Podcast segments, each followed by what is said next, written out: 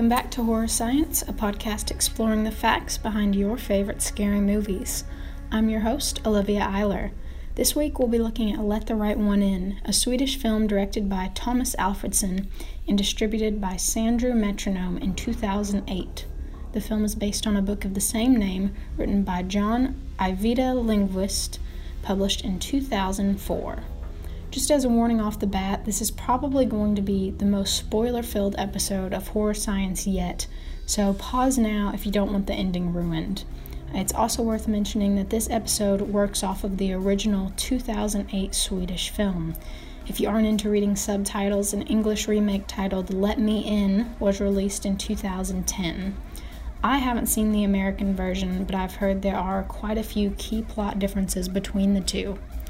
Anyways, Let the Right One In follows a 12 year old boy named Oscar who lives with his single mother and suffers at the hand of some nasty school bullies and an alcoholic absentee father. Little Oscar's life seems turned around when he meets a cute girl from the apartment next door, Eli. Um, vad heter du? Eli. Vad heter du? Eli? Heter jag. He gets a crush, he takes up weightlifting, and he gives the bullies a piece of his mind. But things aren't that simple because it turns out that Eli is actually a 200 year old male vampire who moved into the neighborhood to find some new victims.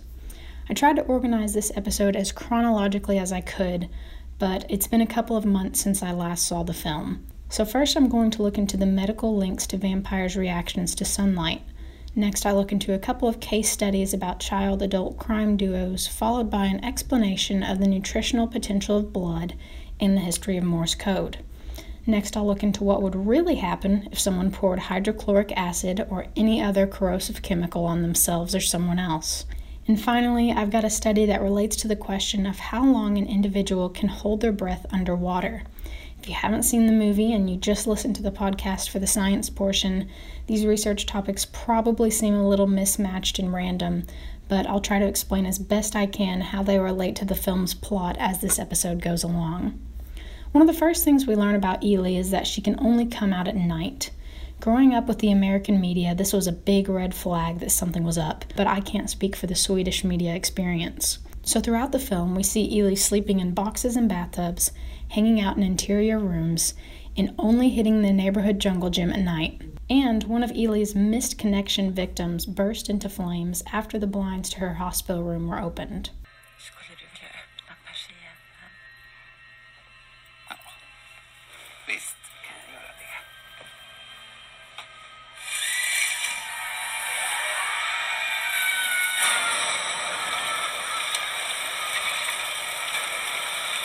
This leads into the first thing I want to look at.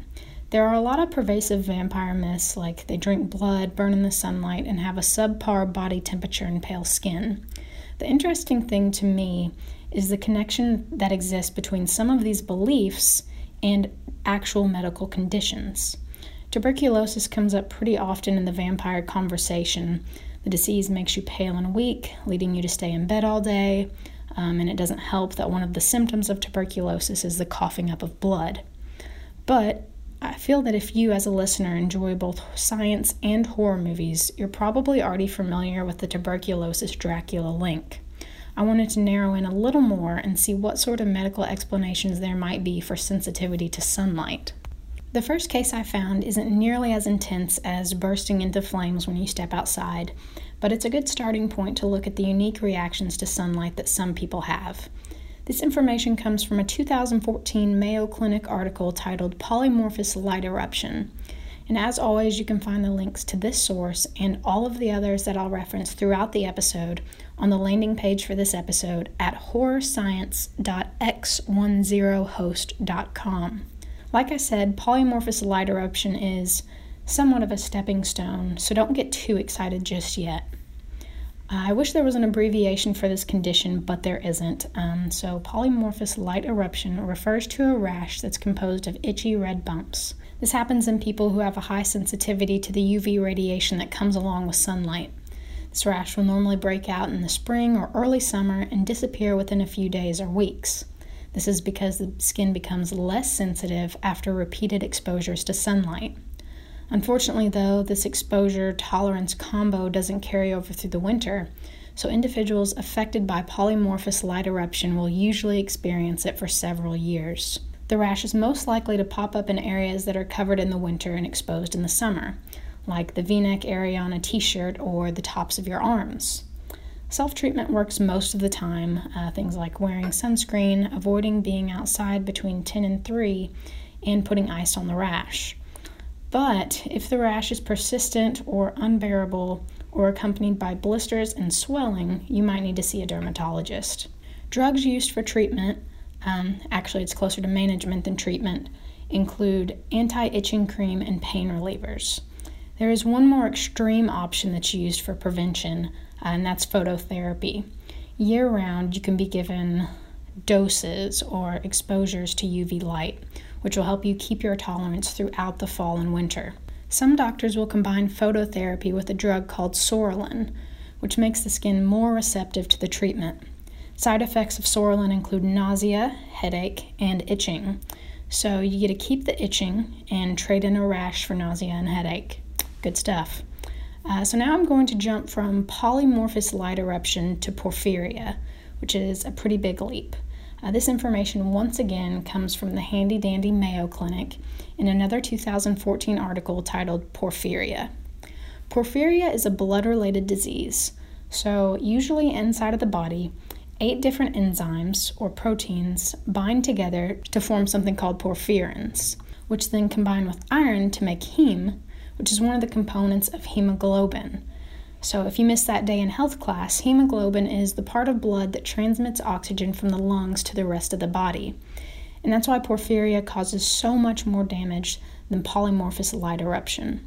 Porphyria is genetic, resulting from a mistake in the DNA that causes a deficiency in one of those eight enzymes. This deficiency leads to an excess buildup of porphyrins. This disease can show up if the wrong genes are passed on from one or both of the parents. If you think your family's safe, think again. You can have something called latent porphyria, which means that you have the bad genes, you just aren't showing the symptoms. You can, however, pass those defective genes on to your children. There are two types of porphyria cutaneous and acute, and I'm going to start with the less severe of the two. Cutaneous porphyria results from an oversensitivity to sunlight. With this type of porphyria, symptoms can begin in early childhood and usually last for several days.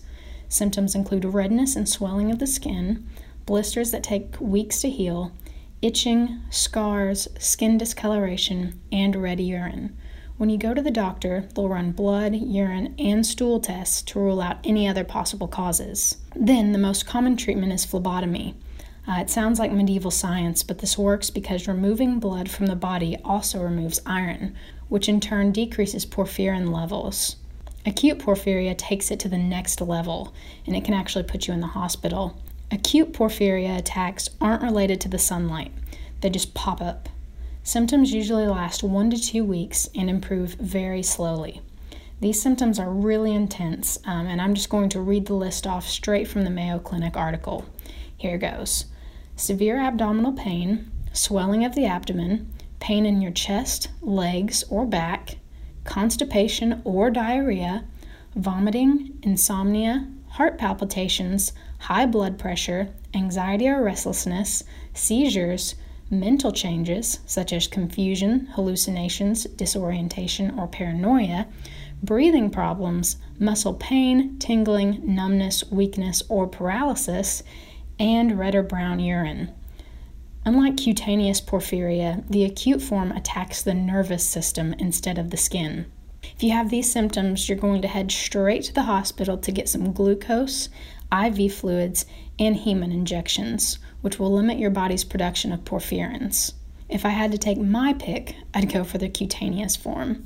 The next thing I want to dive into is the relationship between Eli and his caretaker at the beginning of the film, Håkan.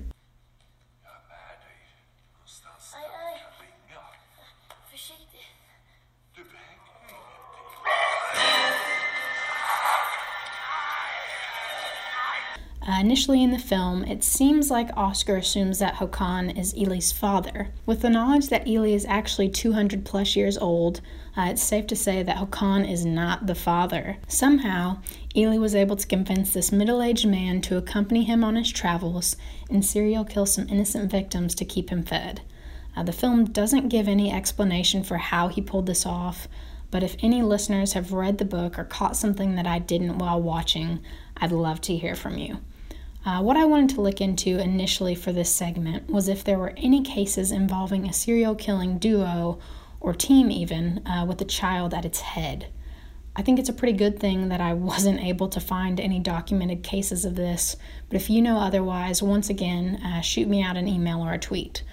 I was, however, able to find a recent case out of Russia of a biological family of serial killers, uh, with one of the members just 13 years old not too far off from the 12 year old appearance of Eli. This story comes from two sources a 2015 article from the Investigative Committee of the Russian Federation titled Inessa Tarverdieva and members of her gang to stand trial for attacking citizens and law enforcement officials, and a 2013 article written by Alec Luhn for The Independent titled Authorities Accuse Russian Couple of Robbery and Murder in Bonnie and Clyde Style Crime Spree. These crimes took place in the Rostov region between July 2007 and September 2013. Crimes included creation and membership in a gang, murder, robbery, and illegal circulation of firearms. What really stands out about this case is how big of a family affair it was. In 2007, a former nursery school teacher in her 40s named Inessa Tarverdieva entered some financial trouble and harbored some intense resentment towards the police. Somehow, she came to the conclusion that starting a gang was the best possible solution to these problems. So she recruited her husband, Roman Podkopev, uh, her sister, Anastasia, Anastasia's police officer husband, Sergei Sinelnik, and her own two daughters, Victoria and Anastasia. It's important to know that the youngest, Anastasia, was never formally charged in the crimes but some reports concluded that she must have been at least knowledgeable, if not directly involved in her family members' activities. Inessa and Roman were the masterminds behind the gang's activities, planning attacks and keeping track of the finances. Sergei took care of some of the more technical aspects. He helped conceal evidence, drove the getaway vehicles, and assisted in selling the stolen firearms. He also contributed big time by giving the other gang members a police radio, which they used to listen in on police conversations. Altogether, the gang was responsible for up to 30 murders. Some of the more high profile murder victims included SWAT team commander Dmitry Chudakov, his wife, and his two children in 2009. The group ran into some trouble on September 8, 2013.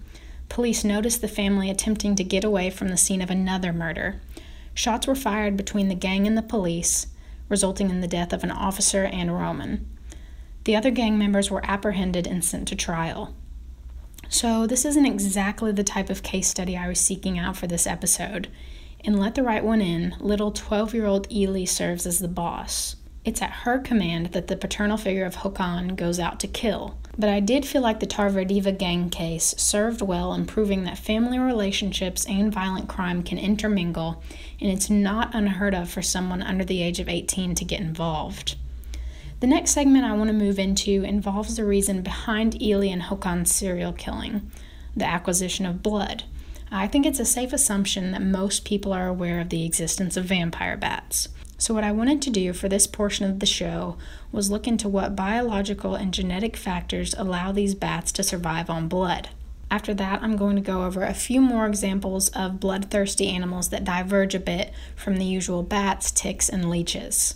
This first source is a 2008 article written by Ewan Callaway titled How Vampires Evolved to Live on Blood Alone. According to this article, vampire bats emerged about 26 million years ago and they most likely evolved from insect eating bats that used large mammals' bodies as a hunting ground for parasites. A study led by geneticist David Liberles explored the genetic variations that allow three species of vampire bats to survive on blood alone. All three species have special gene adaptations related to plasminogen activators, referred to as PAs. PAs play a role in preventing coagulation, and they aren't unique to vampire bats. In humans, for example, PAs help prevent blood clots and heart attacks. What's special about these activators in the vampire bat is their presence in saliva, and that's the only adaptation that the first species, the hairy legged vampire bat, needs to prey on birds. The white winged vampire bat and the common vampire bat are a little more complex because they target mammals. These two species have additional genetic adaptations that prevent their prey from detecting the PAs and releasing a blood clotting agent. Finally, the common vampire bat has several copies of the PA gene. I don't know the hard facts behind how this works, but the article states that two copies of the PA gene are protected against mutation. However, that leaves several other copies available for future mutations, which opens up the door for the possibility of future adaptations. Aside from these genetic factors, these vampire bats also get some help from their physical characteristics. Unlike other bat species, vampire bats have very sharp teeth, for obvious reasons. Uh, in fact, the teeth are so sharp that most victims won't feel the effects until morning. What's really interesting, though, are their tongues. They have a specialized groove that allows the blood to flow to the bat's digestive system without any real physical effort. Uh, it's not like sipping through a straw or a dog lapping up water. The blood is able to travel by way of capillary action, which is so energy efficient. Uh, and what this means is that liquids can move into narrow spaces in opposition of gravity. And that's because of interactions between the liquid and solid molecules on a very small scale. That's kind of difficult to wrap your head around, but one common everyday demonstration for this is if you were to dip the corner of a paper towel or a sponge or an Oreo into a cup of water, more than just that little corner would get wet. The liquid would travel up quite a bit, and that's the result of capillary action. While I was looking to the value of blood as a food source, I've got some really great Google search history on my laptop I found several animals that I wasn't aware of that relied on blood. Vampire bats are pretty well known to most, but I found some really unexpected bloodsuckers. This comes from a 2015 article written by Jason Bittel titled Vampire Birds Thirst for Blood. It's very much a clickbait title, but the article came with some interesting information and excellent pictures. There's a species of bird, I'm to mess up the scientific name. It looks like Geospiza difficile, uh, but it's commonly referred to as the sharp beaked ground finch or vampire finch. Uh, so, for my own purposes, that's what I'm going to refer to it as. Uh, so, the life conditions are pretty rough on the Galapagos Islands, which are where these birds are found. The article makes a really great connection between the bird's diet and Darwin. The article states, quote, the finches of Galapagos are sort of famous for adapting. There are now more than a dozen finch species on the islands, and each has a special way of surviving. Some eat seeds, others eat insects, and some have devised several different ways to carve up cacti. There's even a Tim the Toolman Taylor finch that hops around the island, grunting and using sticks, cactus spines, and other tools to pry insect larvae and spider eggs out of tree cavities. So, with all the competition that exists for food on these small islands, it's really not that surprising that one of these finch species has adapted to getting its nutrients from blood. The vampire finches are pretty tame in terms of appearance. They weigh less than an ounce and they aren't set apart by bright colors or big scary talons or fangs coming out of their beaks. What does set them apart in the bird and the vampire world is their method of attack. They go after another bird, the blue footed booby, which weighs 50 times more than they do. Unlike bats with sharp, precise teeth or leeches, which mask their attacks with the help of cold water, these vampire finches just go for it. They hop on the back of their prey and just keep jabbing it with their beak until the skin breaks. Scientists don't quite understand why the blue footed boobies put up with this, but there are a couple of theories out there. Some scientists say that the boobies just don't have any say in it because the population density of the vampire finches is so high. Other scientists, though, suggest that the adult boobies endure the finches in an effort to protect their eggs. Uh, this sounded like a pretty solid justification until I read that the eggshells are too strong to be broken by the vampire finch's beak. Uh, but the finches are one step ahead of me with behavioral adaptations. If a vampire finch sees an unattended egg, he will stick his beak in the ground to serve as a sort of anchor, and then he'll just kick the egg until it rolls off of a cliff and busts open. It's a pretty intense bird. Uh, I won't go into too much more detail here, but the vampire finch doesn't have the market cornered for scary birds. The hood mockingbird, which is also found in the Galapagos, also derives some of its nutrients from blood. There's another bloodthirsty bird in sub Saharan Africa, the oxpecker. It was once thought that oxpeckers had a symbiotic relationship with the large herbivores they go after, meaning that both organisms would benefit. The herbivore, perhaps a giraffe, a buffalo, or an antelope, would benefit from the removal of ticks and other parasites, while the oxpecker would get an easily accessible buffet of bugs. Uh, but it turns out that these guys are bad news. A study led by Paul Weeks in Zimbabwe found that cattle in contact with the oxpeckers didn't have significantly fewer ticks than cattle that had no contact or limited contact with the oxpeckers. It was also found that the cattle pestered by the birds had a larger number of wounds, as well as wounds that reopened or failed to heal.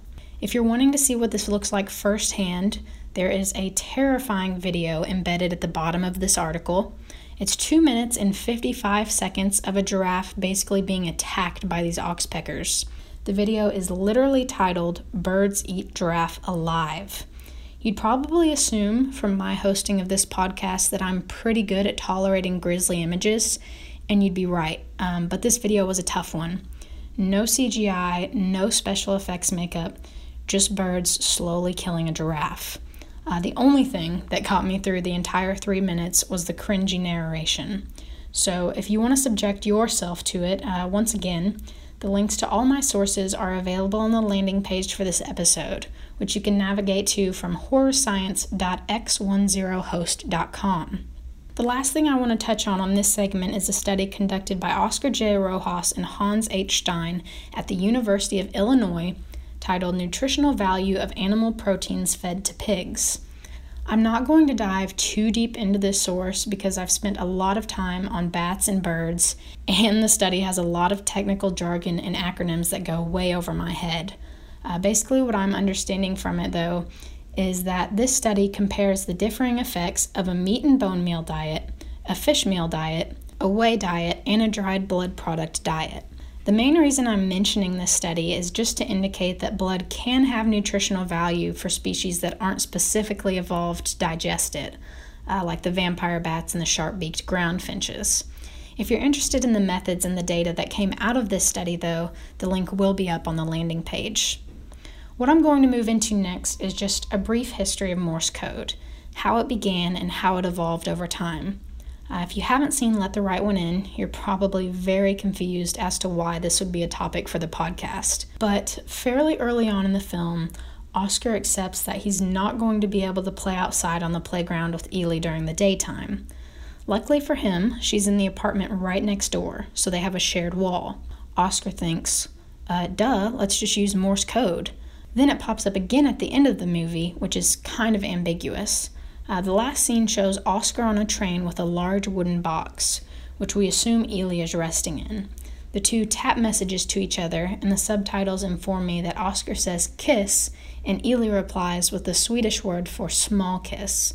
Uh, like I said at the top of the show, this movie is all over the place, so my topics for this episode are as well. This information comes from a 2011 article written by Courtney Bellizzi titled A Forgotten History Alfred Vail and Samuel Morse, and an article titled History of Morse Code, which comes from an EDU blog written by Billy Miller at the College of Wooster in Ohio. I think it's a safe assumption that some listeners will be familiar with the name Samuel Morse, as he's almost universally recognized as the inventor of Morse code and the electromagnetic telegraph, which is the device Morse code was created for, allowing the message to travel across long distances. The machine and the code were tested on May 24, 1844, and the success revolutionized the speed of communication. But the trial run between Washington, D.C. and Baltimore required two people, and that's where the story gets surprisingly sad and relatable.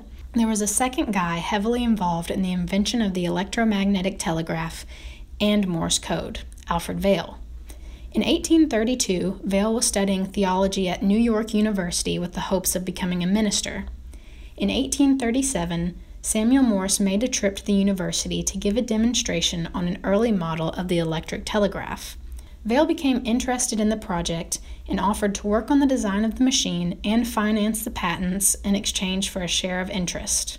The first article, Bellizzi's, goes on to describe several of the contributions made by Vail. I'm not the most mechanically oriented person, uh, but Bellizzi gives three specific examples of improvements Vail made to the electromagnetic telegraph design. Vail also played a large role in the development of Morse code, which is uh, sort of the coding language for the telegraph. Morse's original idea was to have each digit, 0 through 9, represented by a set number of dots and dashes. Morse then decided that he was going to match specific words in the English language to specific numbers. Uh, for example, Miller's Post states that the number 36 meant abash, 37 meant abashed, and 38 meant abashing. Morse created a telegraphic dictionary to keep track of all of this nonsense, and he set the goal of assigning unique numbers to 30,000 words. Then Vail looked it over and basically said, That's dumb. The system was way too complicated for anyone to develop an interest in learning it, and communication took way too long. In the span of one minute, only five words could be transmitted. Vail did some brainstorming and said, How about this? Get rid of the numbers and just assign each letter in the English alphabet its own combination of dots and dashes. Thankfully, the two decided to give the most commonly used letters the shortest combinations. When the final draft of American Morse code was finished in 1844, the speed of communication had doubled from Morse's initial code. Despite Vail's contributions, Morse is the name we remember.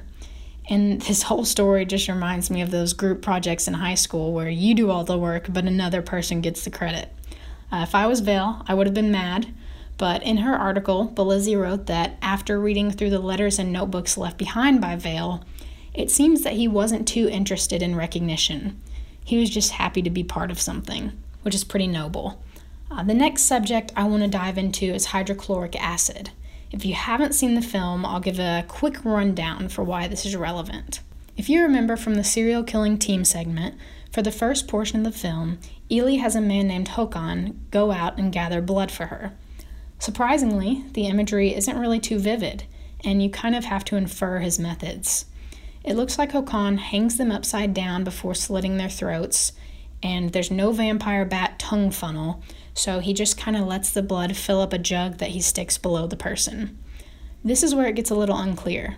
Uh, there are newspaper reports and talk around the town about murder victims being found, but Håkan also carries around a jug of hydrochloric acid, I assumed that this was to burn the victim after death to get rid of any evidence he might have left behind on the body. Uh, but that's not really in line with the earlier narrative of the newspaper articles. So, if any of you have any other explanations for this, I'd love to hear your thoughts. But the important thing is, he's just got this acid. The first thing I wanted to look into was how feasible it would be for a normal, average Joe to get this stuff. I was ready to buckle down and research illegal chemical trades, uh, but it turns out that you can just buy this stuff on Amazon. So that's that portion of this segment. Very exciting. Uh, the next thing I wanted to look into was just how toxic this chemical is. And this information comes from the National Center for Biotechnology Information's PubChem Compound Database. The entry is fittingly called hydrochloric acid. If you're really into chemistry, this is the site for you. It's got sections like 2D structure, identifiers, pharmacology, and related literature. I'm not too into chemistry though, so I'm just going to go over some of the highlights here. Hydrogen chloride is a gas that's made of one atom of chlorine and one atom of hydrogen. It becomes hydrochloric acid when it dissolves in water. It's a highly corrosive, colorless liquid that gives off a strong, irritating smell, which is a pretty strong sign, to me at least, not to pour it on somebody. The vapors it gives off are pretty intense. Short term inhalation will lead to eye, nose, and respiratory tract irritation and inflammation and pulmonary edema, which is the buildup of liquid in the lungs. Long term exposure isn't any better, leading to inflammation of the stomach lining and skin, chronic bronchitis, and photosensitization, which basically means that the skin becomes more sensitive to UV rays, leading to an increased risk of sunburns and cancer. Uh, if you all remember this from high school chemistry, there will be a lot of red warning signs on the side of a bottle of hydrochloric acid. Uh, and I'm just going to read off the hazard codes as the site has them listed. Okay, so H226, flammable liquid and vapor. Warning, flammable liquids category 3. H304, may be fatal if swallowed and enters airways. Danger, aspiration hazard, category 1. H315 causes skin irritation. Warning skin corrosion irritation category 2. H317 may cause an allergic skin reaction. Warning sensitization skin category 1. H319 causes serious eye irritation. Warning serious eye damage, eye irritation category 2A. H335 may cause respiratory irritation. Warning specific target organ toxicity, single exposure, respiratory tract irritation, category 3. H400, very toxic to aquatic life. Warning hazardous to the aquatic environment, acute hazard, category 1. And H410, very toxic to aquatic life with lasting effects. Warning hazardous to the aquatic environment, long term hazard, category 1. Um, all of these hazards and categories sound pretty serious to me, and I'm still just really confused about why people are allowed to buy this stuff on Amazon. Uh, luckily, the PubChem Compound Database lists some of the first aid tips for you if you ever come in contact with this stuff. So if you inhale it, move to fresh air, stay warm, don't talk, get immediate medical attention, and have someone there to start artificial respiration if you stop breathing. If you manage to accidentally swallow hydrochloric acid, you need to drink a glass of water or milk, not throw up. Um, that was in all caps, so it's a pretty important step, and get some medical help. If you manage to get this stuff in your eyes, first of all, shame on you for not following the lab safety rules. Carol didn't wear safety glasses, and now she doesn't need them. But uh, if you find yourself with hydrochloric acid in your eyes, Flush your eyes with water for 15 minutes and once again, get some medical attention.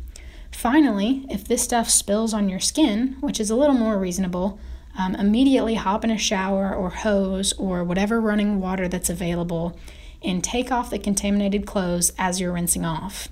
Call an ambulance, that's a repeated trend here for this first aid, and use soap on the affected area for 15 minutes. So, all that first aid stuff is great if you're in a lab setting, but what about Håkan's victims, just random people in parks and forests and locker rooms? Uh, for this, I turned to research on acid attacks. This is a pretty serious topic, but I think it's definitely one that's worth mentioning. While I was talking about my research topics with a friend, she didn't know that acid attacks are a real thing that are still happening today. So, although this will give a little insight into the movie, my main purpose in including this is education and awareness. This isn't a podcast about politics or government or culture, but it's still terrifying that acid attacks are a reality for some people today. So, the source for this portion is a 2013 article written by Tom De Castella for BBC titled, How Many Acid Attacks Are There? So, from this article, it seems like a lot of people were in the same ignorance boat as my friend, before a few high profile attacks were carried out upon Westerners. Castella gives the example of Katie Piper, a United Kingdom citizen whose former boyfriend threw acid on her face in 2008. It also gives a brief report of an attack carried out against Kirstie Trup and Katie Gee. These events and a few others like them did have the effect of increasing international knowledge and demands surrounding acid attacks. It's hard to imagine why anyone would want to do something like this, but the article attempts to explain the reasoning as best it can. One of Castella's sources, plastic surgeon Mohammed Jawad, stated that these attacks, which most often involve sulfuric acid, are carried out not to kill the victim, but to mark them for life and destroy their identity. Jawad claims that these attacks are a form of domestic violence, stemming from a lack of female empowerment. Statistics given by Castella support this. 75 to 80% of victims are women or girls. Of the female victims, 30% are under the age of 18. The most common motives rejected marriage proposals and sexual advances. According to the Acid Survivors Trust International, ASTI, 1,500 acid attacks are formally reported each year around the globe. However, acid attacks are very underreported. Many women already feel powerless and defeated, and several are afraid of further punishment or harm if they get the police involved. These attacks aren't spread evenly around the world. Uh, for example, in England in 2011, there were 105 hospital admissions as a result of assault by a corrosive substance. In contrast, ASTI estimates that 1,000 attacks occur each year in India alone. Unfortunately, India's government has a poor reputation for prosecuting these crimes. In contrast, Pakistan and Bangladesh have really narrowed in on this problem as countries. Pakistan reports between 250 and 300 acid attacks each year. Improved legislation has increased reporting by 300%, which is one of the first steps in solving this problem. Bangladesh brought results by tightening up the rules for selling acid and introducing the death penalty for offenders. The number of attacks dropped from 492 in 2002 to less than 75 in 2012. What acid attacks represent in terms of let the right one in is the impact hydrochloric acid would have upon someone who didn't follow proper first aid procedures. At one point in the film, Håkan is all ready to kill somebody in a school locker room when he gets cornered. He knows the victim's two friends are headed his way and there's only one exit. So, in an effort to protect his identity and, by proxy, Eli's, Håkan spills the hydrochloric acid on his own face. The important thing with acid burns is quick treatment. Unlike burns from fires, acid burns will continue to worsen until that acid is neutralized. In a hospital or a well equipped lab, hypertonic saline can be used to neutralize the acid. The problem with acid attacks, though, is that they don't happen in these neat places. For the most part, these attacks occur in developing countries. That means that getting access to water to immediately rinse the skin and eyes and the travel to a burn unit can be difficult. The article mentioned specifically a woman in Burma who had to walk for 24 hours before receiving treatment. This type of violence leads to permanent consequences. Blindness is a very real possibility. Victims may require dozens of surgeries, which comes with a financial burden. Katie Piper, who was mentioned earlier, has had almost 100 surgeries. Finally, acid attacks harm the victim socially and emotionally. First of all, it's obviously a traumatic experience, but it can also lead to feelings of isolation. Sometimes it's family members like husbands and in laws that carry out these attacks. That's as deep as I'm going to dive into the issue of acid attacks, but it is such a huge, important topic. I'm going to include a link to the website for Acid Survivors Trust International on the landing page for this episode. And that site has more information, statistics, and ways to donate or volunteer. So, the final thing I want to cover in this episode is the issue of how long people can hold their breath. I know this episode in particular has been all over the place, so let me explain how this fits in for those who haven't seen Let the Right One In. If you remember from the top of the episode, one of Oscar's key dilemmas is a group of school bullies. The head bully, Connie, is really embarrassed because Oscar followed Eli's advice of standing up for himself and hit Connie in the face. It's safe to say that Connie wasn't expecting that because he went down. So, farther on in the story, towards the end, Connie enlists the help of his older brother Jimmy, who is a true bad boy. Uh, the group and their new ringleader manage to get Oscar alone in the school pool after they start a fire outside to lure the teacher. Uh, and this is where it gets so intense. Jimmy pulls out a knife and tells Oscar that if he doesn't hold his breath underwater for three minutes, he's going to jab his eyes out. All bullying is bad, but this is next level.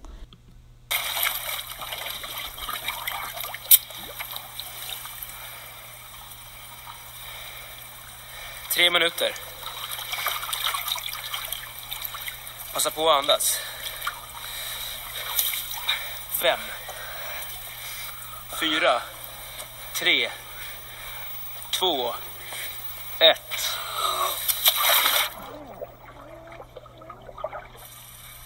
So, I know from my own experience with breath holding contests that I can last for maybe a minute. And that doesn't take into account the physical symptoms of stress I would be experiencing if my eyes were on the line.